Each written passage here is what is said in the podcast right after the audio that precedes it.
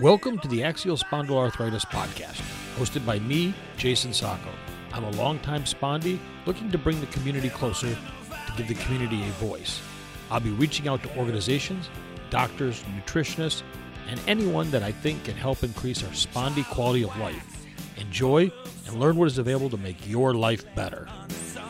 Hello, and welcome to this week's episode of the Axial Spondyloarthritis Podcast. I hope everyone has been having a wonderful week as we all deal with axial spondyloarthritis. So, today I thought I would do an episode directed at non radiographic axial spondyloarthritis. I came across an article entitled Nine Tips for Relieving Pain and Stiffness from Non Radiographic Axial Spondyloarthritis. Now, realistically, a lot of this applies whether it's non radiographic or ankylosing, and that's again why, as I've said in many past episodes, I prefer to use the term axial spondyloarthritis. It covers all these, but again, if you're looking for a diagnosis, haven't been diagnosed yet, go to the doctor, use the terminology axial spondyloarthritis. It may open up a broader range of things for the doctor to think about when he or she looks at what you're dealing with and get you faster to a diagnosis. So, with that, let's look at some home remedies, complementary therapies, and doctor prescribed treatments that may help to ease some of your symptoms. So, what is non radiographic axial spondyloarthritis? Well, it's a type of inflammatory arthritis that affects your spine and sacroiliac joints. Unlike ankylosing spondylitis, where you can see visible damage on x rays, with non radiographic axial spondyloarthritis, you get basically all of the pain associated with ankylosing spondylitis. You just don't have that visible damage done in your x rays. And that really is the main difference. It can lead to all the same symptoms, all the same pain. Everything really is similar, if not the same for many folks. It really comes down to that visible damage.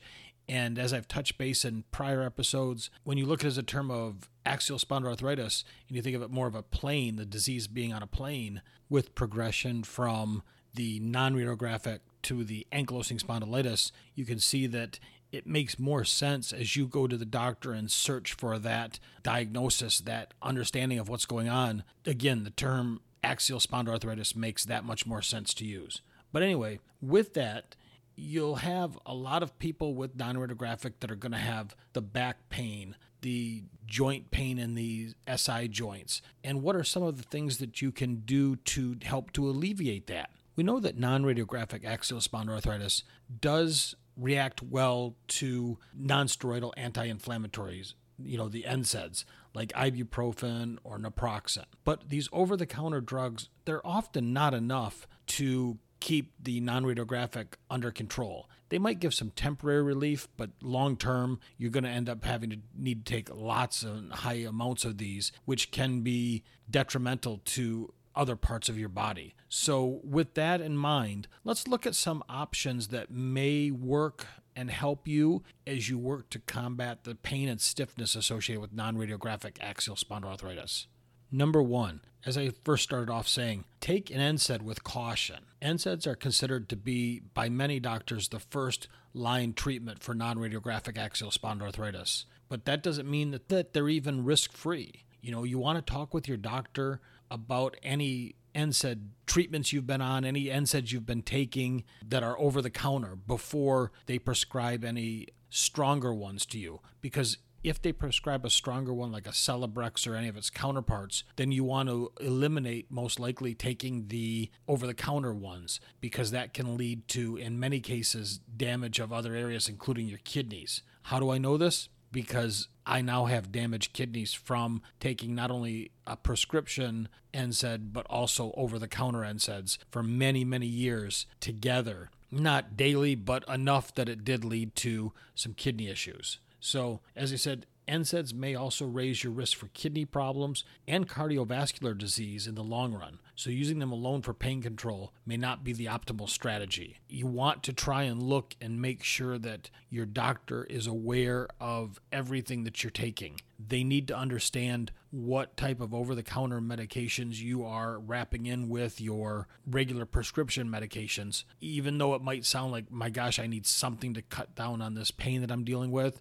you need to talk with your doctor first before you go off and try to treat these things because it can lead to things later on life that you you didn't intend to have happen. In my case, like I said, now I'm dealing with the kidney issues.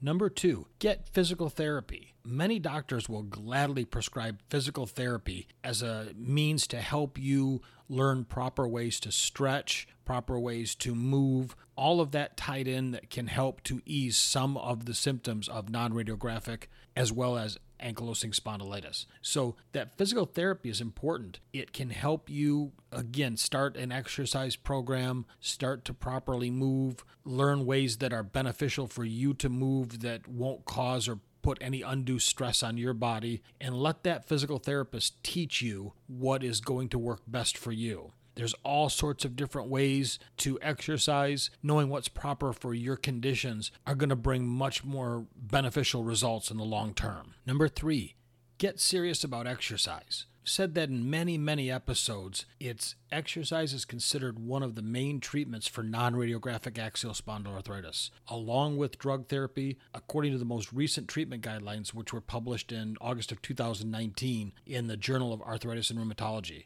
This recommendation is constant, no matter if your disease is in the superactive or well controlled phases, say many doctors. Unfortunately, there's not a lot of data on what the best type of exercises are. People have looked at stretching, aerobic exercises, weightlifting, and many, many people are going to respond many, many different ways to each one of those. I would encourage you to go out to the Facebook page Yoga for AS. Start there. Jeff and Jamie both have AS and will be more than happy to lead you through some of the basics of yoga in the videos that they offer that can really help push you towards what's going to be beneficial for you, what's going to hopefully help your body respond the best way that you can respond. So that's a great way to start before you run out and try to do weightlifting or before you go and try to join a gym or try and go running or whatever you think you need to do with some form of exercise, step over to Yoga for AS. You might find that that's all you need and will be very beneficial for you in the long term. Number four, experiment with your diet. Again, just like exercise,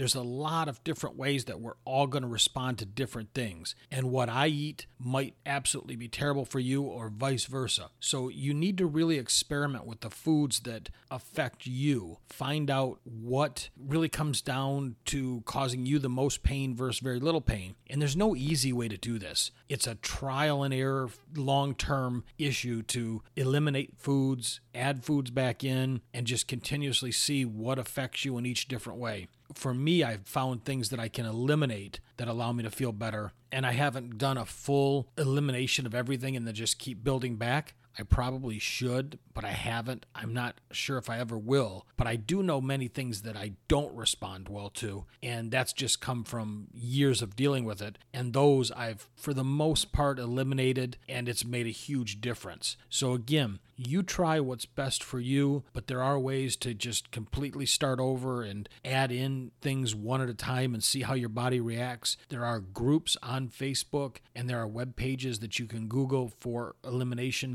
diets and resetting you know working with the autoimmune i don't know you'll have to do your own due diligence on each one of those and see if it's applicable and something that's appropriate for you.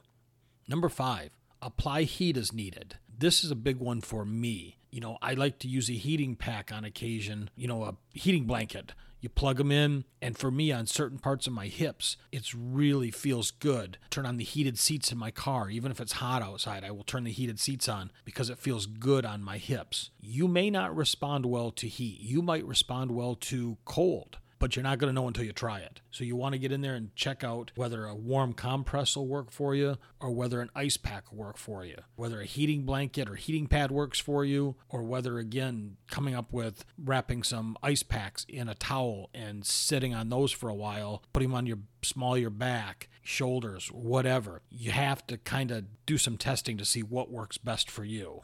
Number six, consider certain supplements. Well, this is one that you're really going to want to talk to your doctor first. They need to know what you are looking at as far as dietary supplements and what you're considering. For me, as an example, I've always had very low vitamin D and iron. So the doctor has put me on prescription based levels of iron and vitamin D. You may be different. You may be fine in both of those. It's going to come down to your doctor helping you determine the ones that are most beneficial. Some people do take over the counter type of supplements like turmeric or omega 3 fatty acids, fish oil, but some of those, not necessarily those, but some supplements can carry other side effects like thinning blood. So, again, talk with your doctor so that the doctor knows what you're considering trying. Number seven, try massage or acupuncture. That's been a little rough at this last year or so as we've seen all these places shut down due to COVID concerns. For me, massage has been fantastic. I'll go into a massage place and it takes some time to find the right person that understands how to work on you. But once they do, if I can lay face down and they just work on my lower back and upper, you know, my spine, to me, that feels fantastic. You may be hips, legs, arms, wherever. Find a massage therapist that works best for you and try it. It's going to take having two or three massages, finding the right one. You know, I can think back to when I had a massage therapist that that one just would not listen to what I was asking them to do. They kept treating me like I was fine. And the spots that I asked them to work on, they wouldn't. So, you know, I ended up having to move on, which was fine. Not everybody is for the right people for everyone. So, again, you have to experiment a little bit, find the right one that's for you. The other thing you can try is acupuncture. I don't know if this works or not. As I've said in previous episodes, I'd like to try it out, but I've not. So, again, you really have nothing to lose by trying this out you may get some short term relief from the pain. Number eight, optimize your drug treatment. You know, if you're experiencing ongoing pain and stiffness from non radiographic axial spondyloarthritis, you know, getting enough exercise and optimizing other areas of your lifestyle, you, you may need to re examine your drug treatment.